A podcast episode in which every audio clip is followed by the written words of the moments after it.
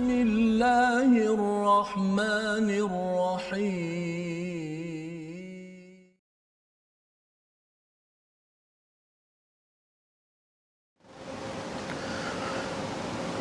أعوذ بالله من الشيطان الرجيم. بسم الله الرحمن الرحيم. الحمد لله رب العالمين الرحمن الرحيم مالك يوم الدين إياك نعبد وإياك نستعين الصراط المستقيم. صراط الذين أنعمت عليهم غير المغضوب عليهم ولا الضالين.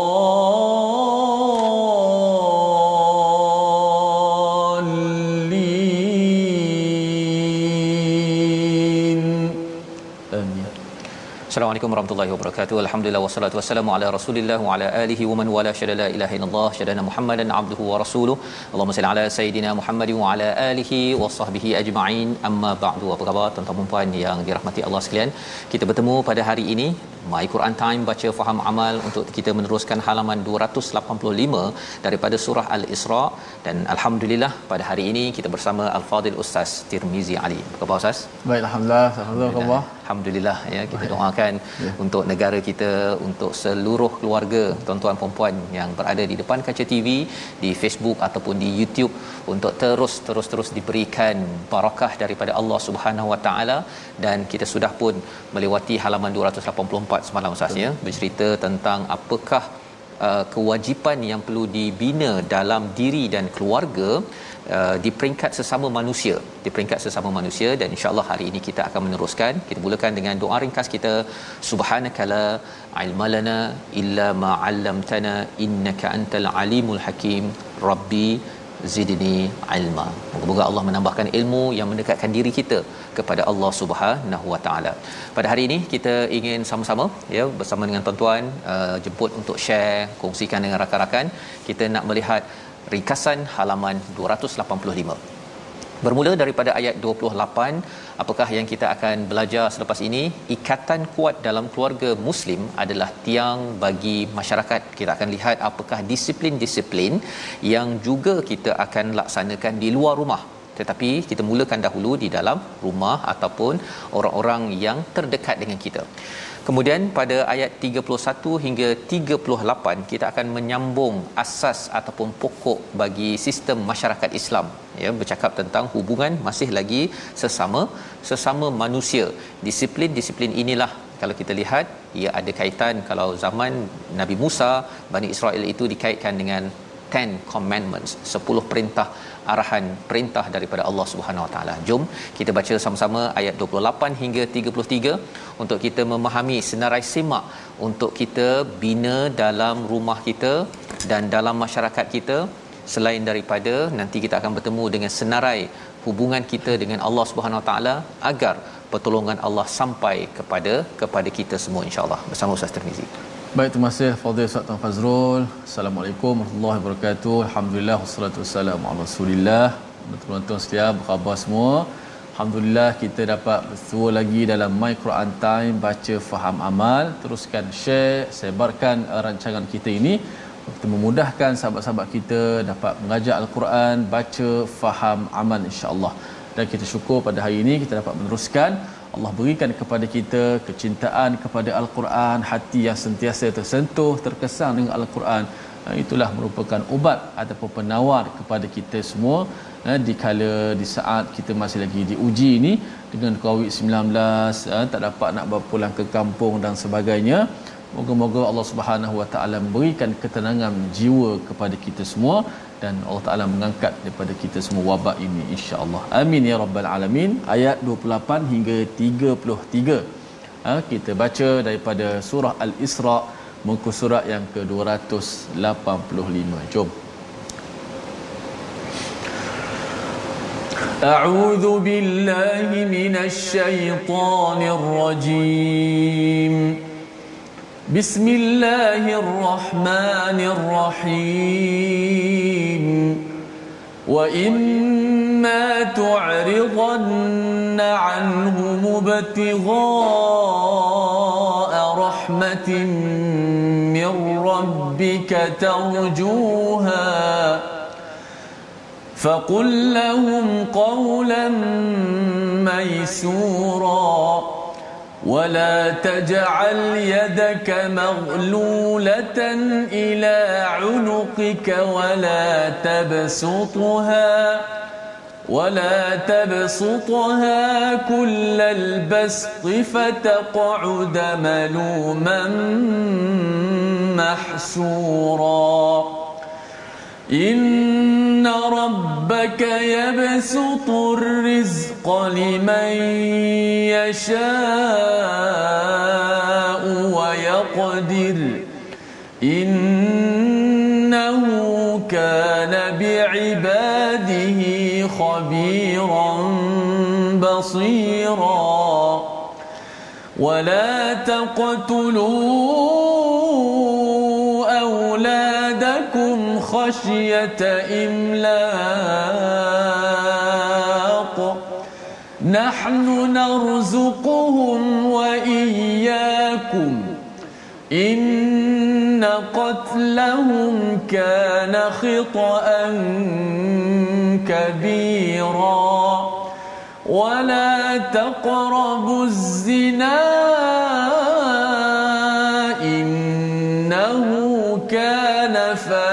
فاحشة إنه كان فاحشة وساء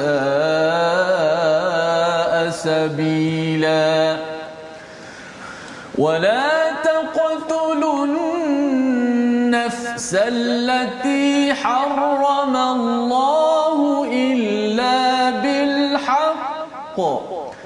ومن قتل مظلوما فقد جعلنا لوليه سلطانا.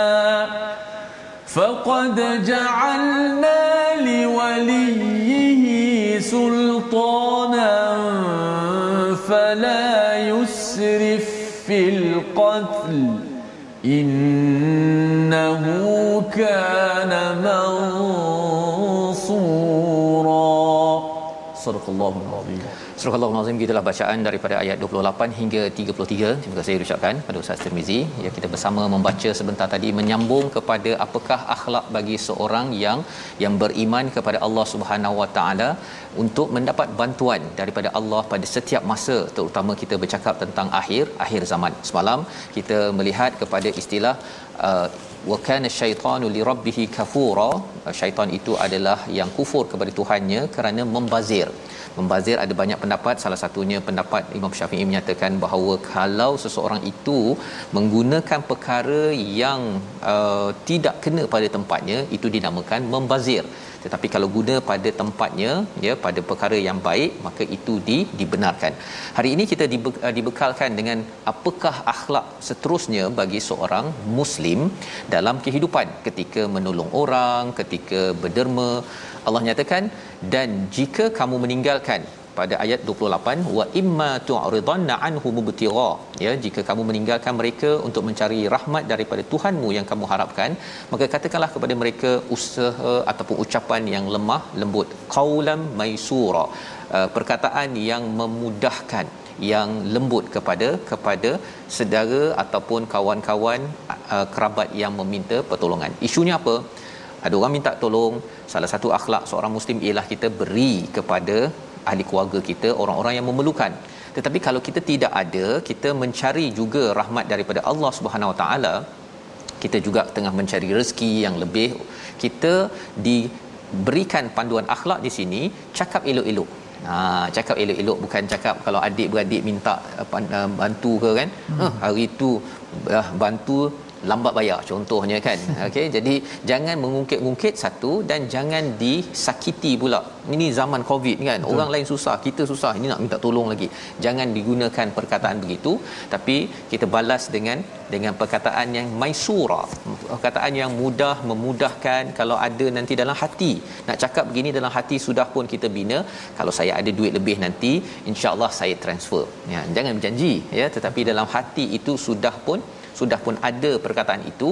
Kerana apa? Kerana ini adalah tanda bahawa kita memohon rahmat daripada Allah Subhanahu Wa Taala. Ya jadi itu kefahaman daripada ayat 28 ayat 29 apakah lagi yang perlu kita beri perhatian ketika kita ingin menolong itu? Ataupun ketika kita berderma dalam hidup kita seharian wala taj'al yadaka ma'lulatan ila unuqik.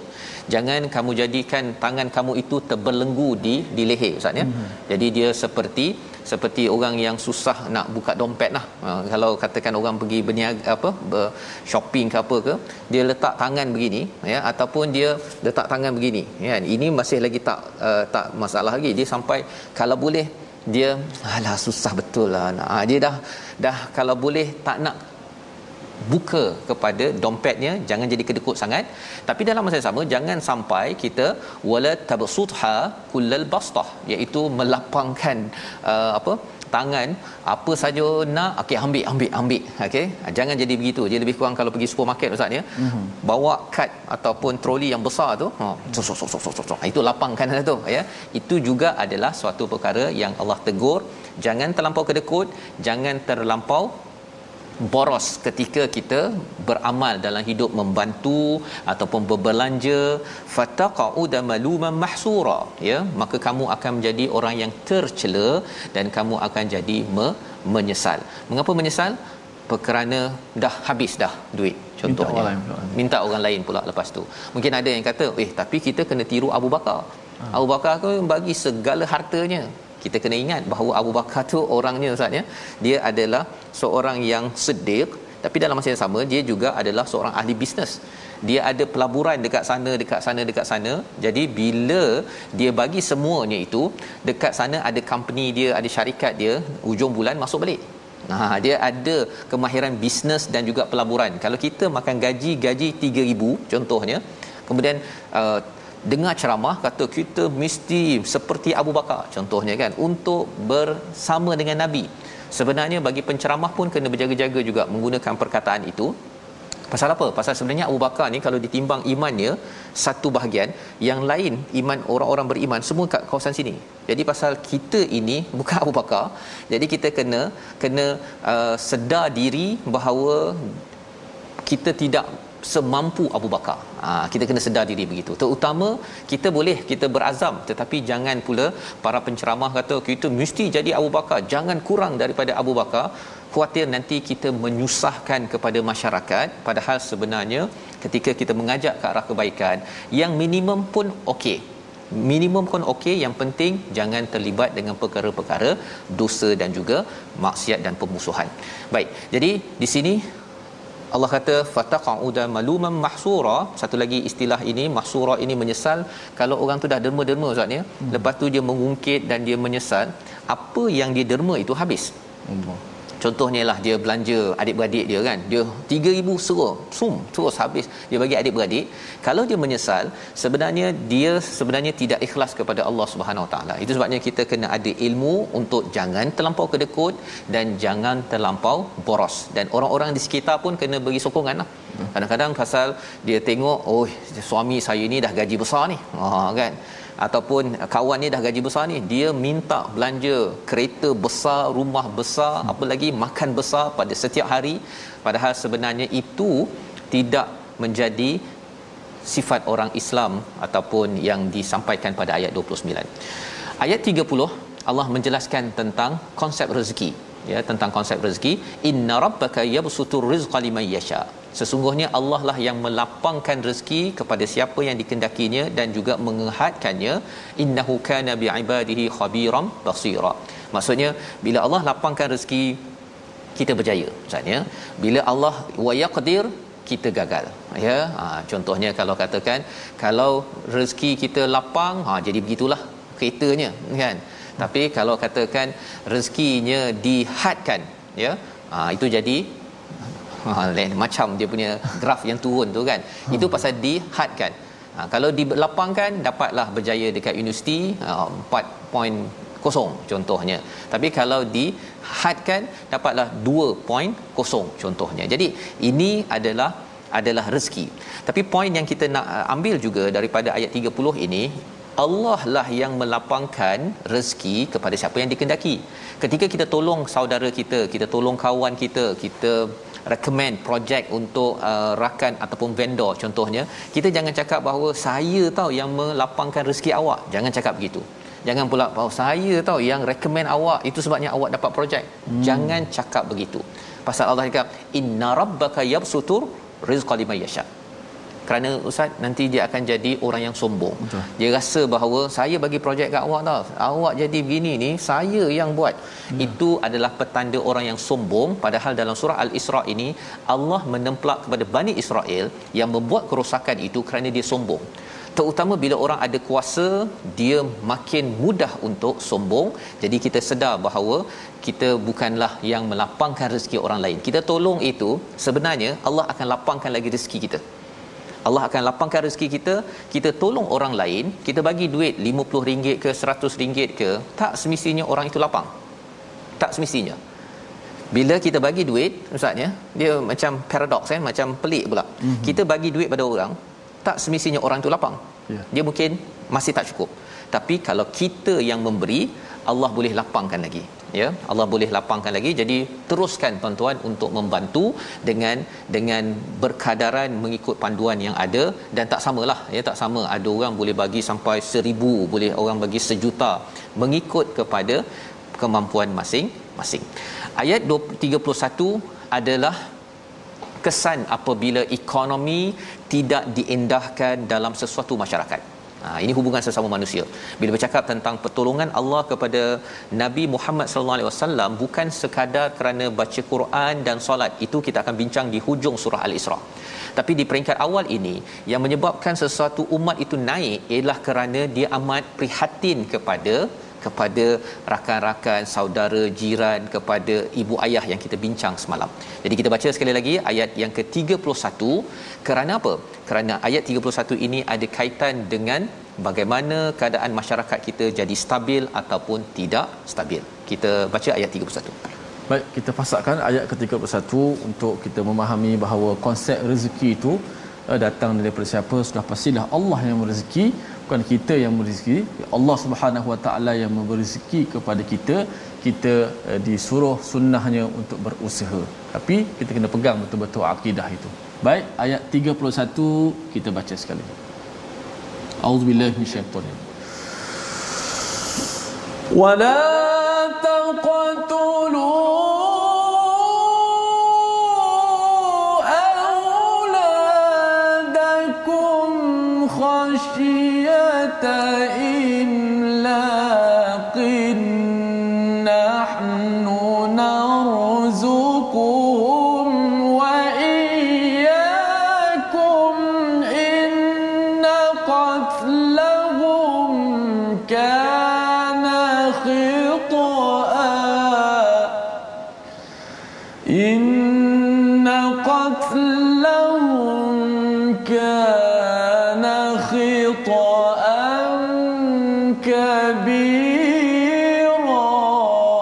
wala taqtulu dan janganlah kamu membunuh anak-anakmu kerana takut miskin kamilah yang memberi rezeki kepada mereka dan kepadamu. Sesungguhnya membunuh mereka itu merupakan suatu dosa yang yang besar.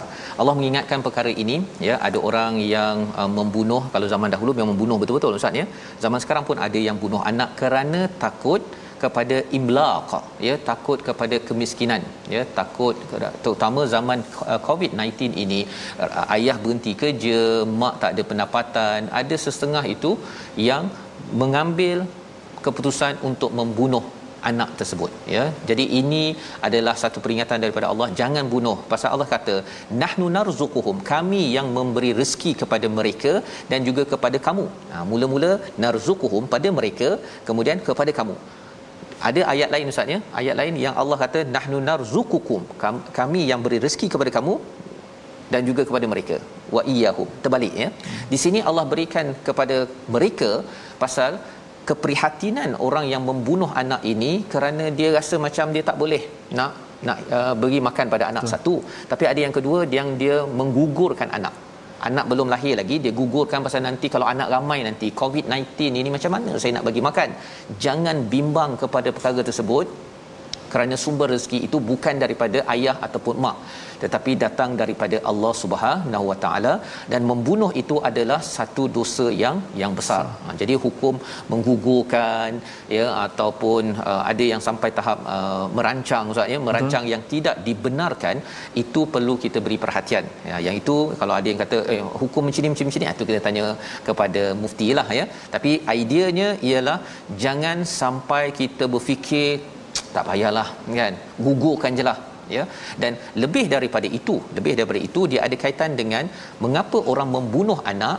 Ada kaitan dengan ayat 32 wala taqrabuz zina. Wala taqrabuz zina jangan dekati zina. Sesungguhnya ia adalah perkara yang keji dan amat buruk jalannya. Ayatnya pendek tetapi ia berkaitan dengan hubungan sosial. Antara perkara yang membunuh spiritual iman seseorang adalah bila taqrabuz zina ustaz membunuh spiritual. Lepas ini kita akan bincang tentang membunuh secara fizikal. Membunuh spiritual ini apa maksudnya? Bila seseorang itu mendekati pada zina maksudnya dia jauh daripada sabil yang eh, baik iaitu istilahnya sa'asabila. Dia tidak suka pada perkara hidayah. Cara dia melihat dunia sudah berbeza. Dia lebih suka kepada perkara syahwah ya. Dan ini Allah kata bukannya wala uh, tazni bukannya kamu jangan berzina tetapi Allah kata wala taqrabuz zina. Dia kalau macam orang demam ustaz ya Imam Sa'di bercakap dia kata kalau orang demam kita jangan dekati pada orang demam. Zaman sekarang ini kalau ada orang yang dijangkiti covid contohnya kita yeah. kena jauh kan? Pasal apa? Kalau kita dekat saja dekat saja dia akan kena. Yeah. terutama kalau delta. Maka lebih delta daripada delta ialah zina ya satu perkara yang kita kena jaga elok-elok kita doakan pada diri kita ahli keluarga kita jauh daripada perkara ini. Kerana ia kalau dalam masyarakat makin kuat zina ya ataupun mendekati zina maka pembunuhan pun akan bertambah yang kita akan lihat nanti apakah lagi ayatnya. Tapi kita lihat dulu perkataan pilihan pada hari ini.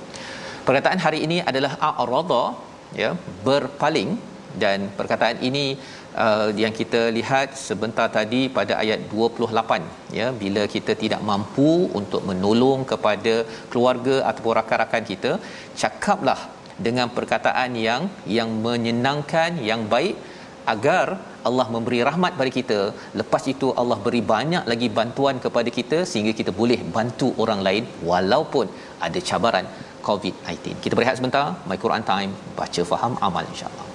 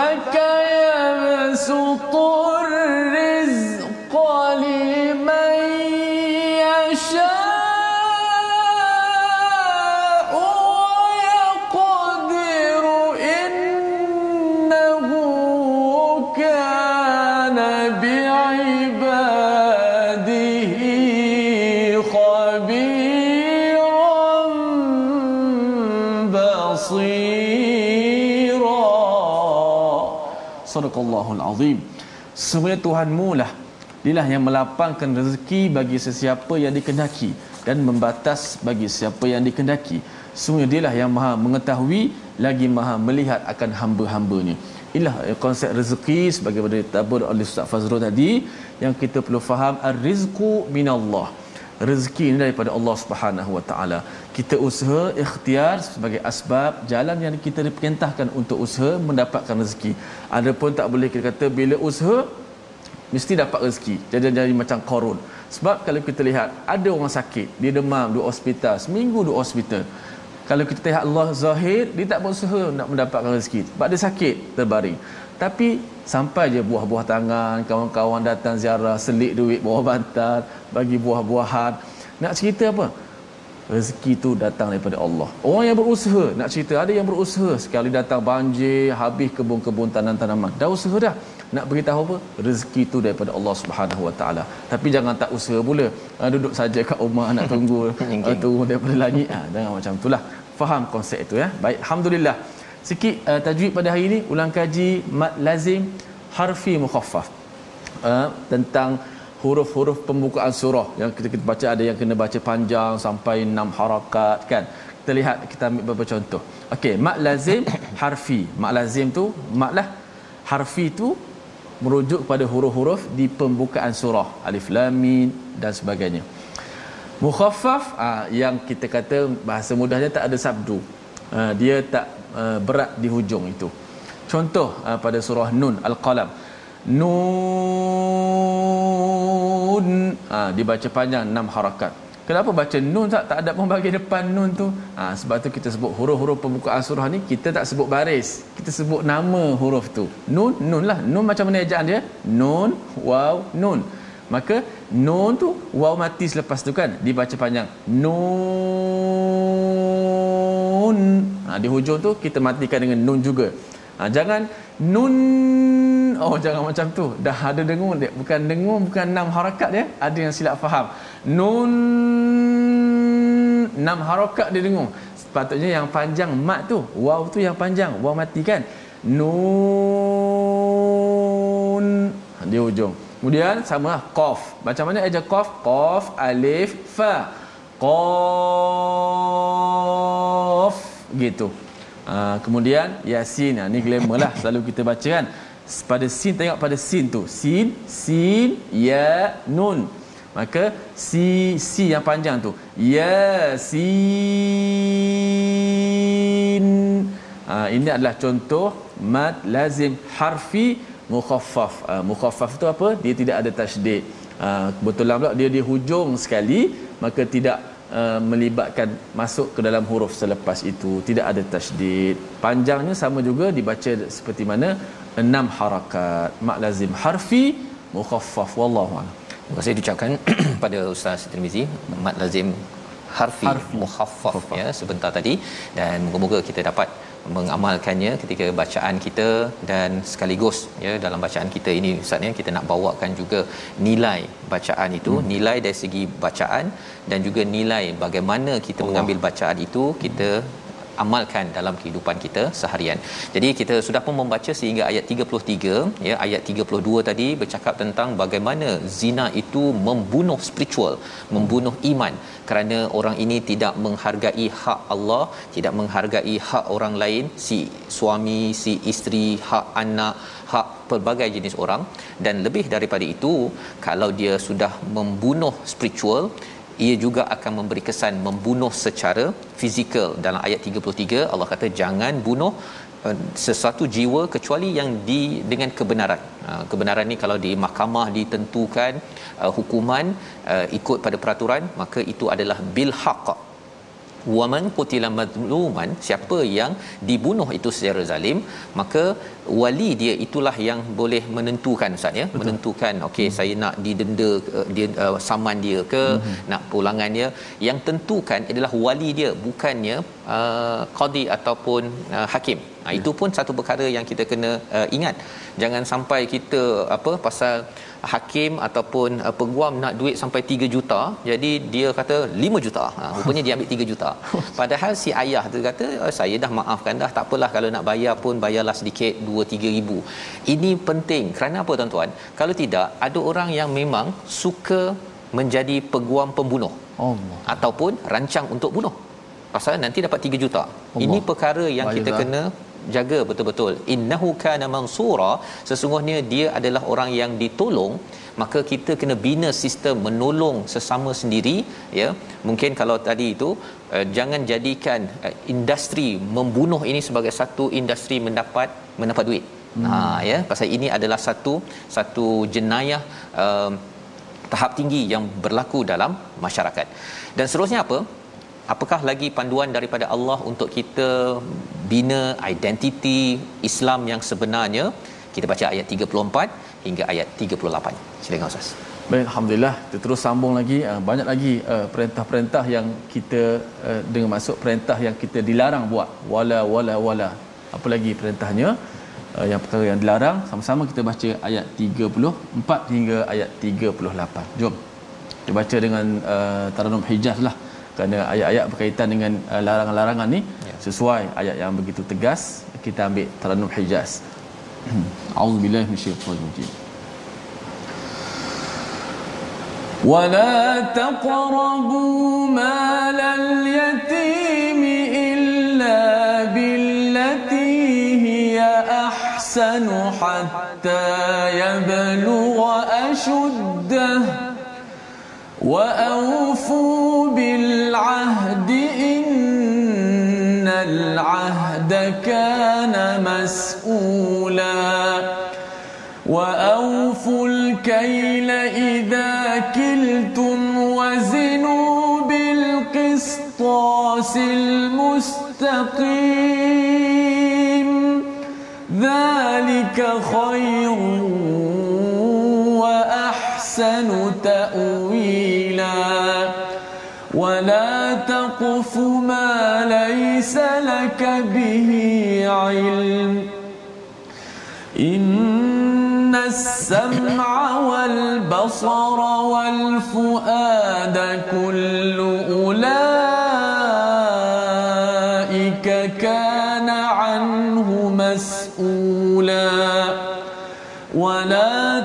تمش في الأرض مرحا.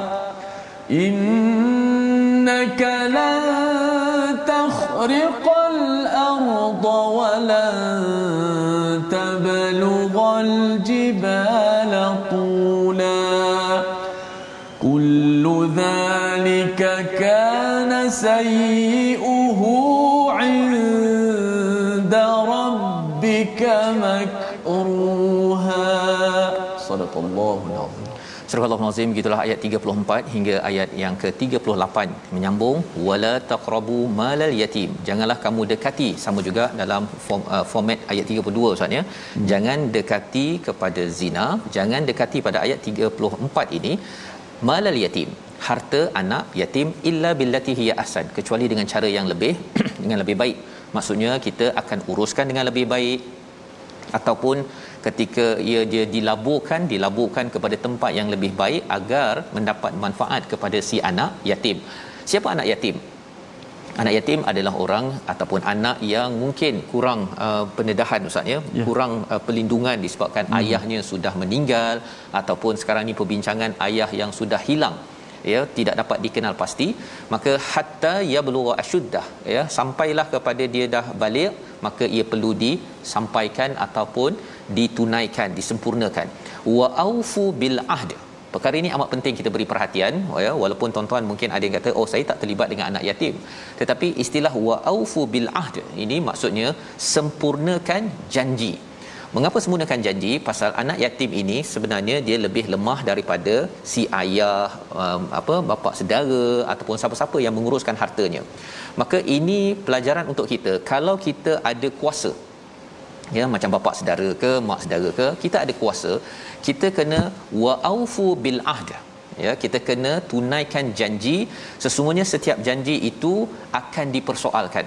Sama kalau katakan di tempat kerja ustaz ya. Mm-hmm. bos dengan staff. Staff dia buat macam mana pun bos dia boleh uh, kata oh kamu ni tak kerja potong gaji kan? Mm-hmm. tetapi kalau dah janji dengan si staff itu untuk dibayar maka ia perlu ditunaikan kerana apa? Kerana janji itu akan ditanyakan.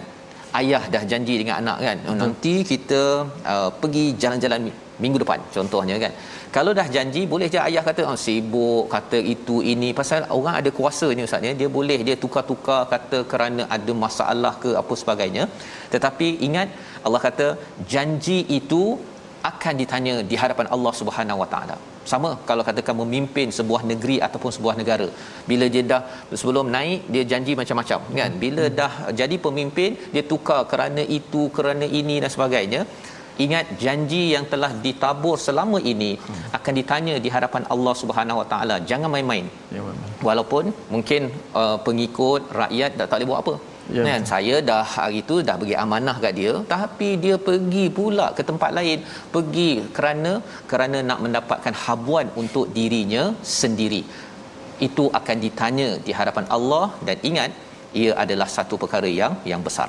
Ayat 35 Allah kata wa aufu sempurnakan sukatan. Ha, kali ini dalam bab ekonomi kalau siapa-siapa yang jual internet ustaz kan contohnya kata 500 megabyte per second contohnya. Tapi dapat 100 megabyte per second contohnya maka Allah kata sempurnakan ya idza kiltum wazinu bil qistasil mustaqim. Kalau nak ukur ukur dengan alat yang tepat ya. Mungkin kalau kita guna alat-alat ini ustaz ya hmm. kita tak tahu macam mana nak ukur.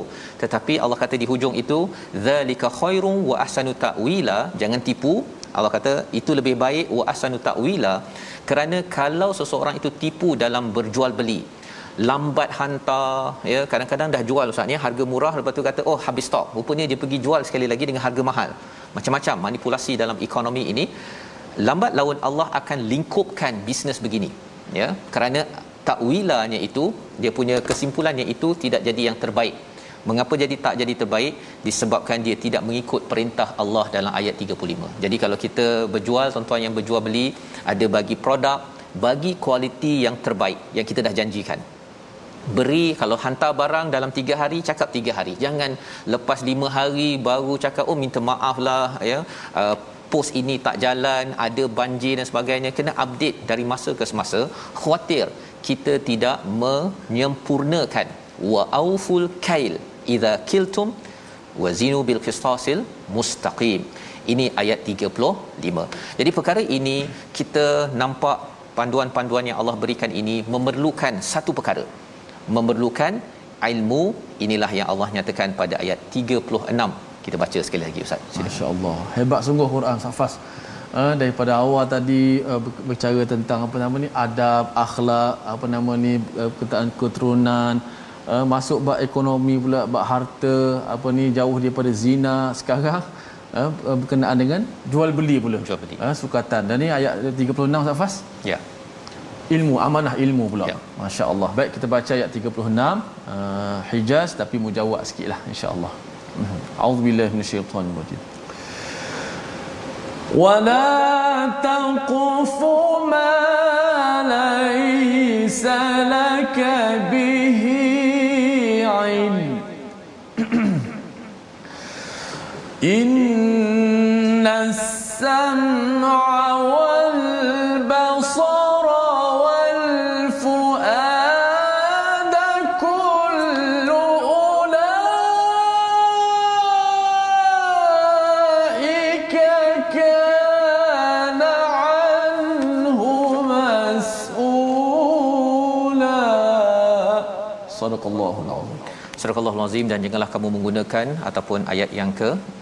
36 saatnya dan janganlah kamu mengikuti sesuatu yang tidak kamu ketahui. Kerana kerana pendengaran, penglihatan dan hati nurani semuanya akan diminta bertanggungjawab. Ya, ayatnya pendek tetapi Allah kata jangan taqfu. Ini maksudnya kita mengikuti ya dekat-dekat ya. Dia ittiba pun satu taqfu ni qafa. Ia mengikuti malaisalaka bihi an sesuatu yang tak ada ilmu dalamnya. Ada orang dia follow page dekat Facebook contohnya yang dalamnya tak ada ilmu pun. Semuanya mengumpat mengumpat mengumpat. Jangan ikut jangan ikut. Ya unfollow ya tempat-tempat begitu. Kerana apa? Kerana Allah kata sesungguhnya pendengaran penglihatan dan juga fuad. Ha, dalam hidup dalam diri manusia ni ustaz ni kita dah belajar dengan Dr Farid Rabi baru ni. Aha. sudur sadar. Lapisan kedua qalb. Lapisan ketiga adalah fuad. Hmm. keempat adalah basirah dan juga lub yang kelima.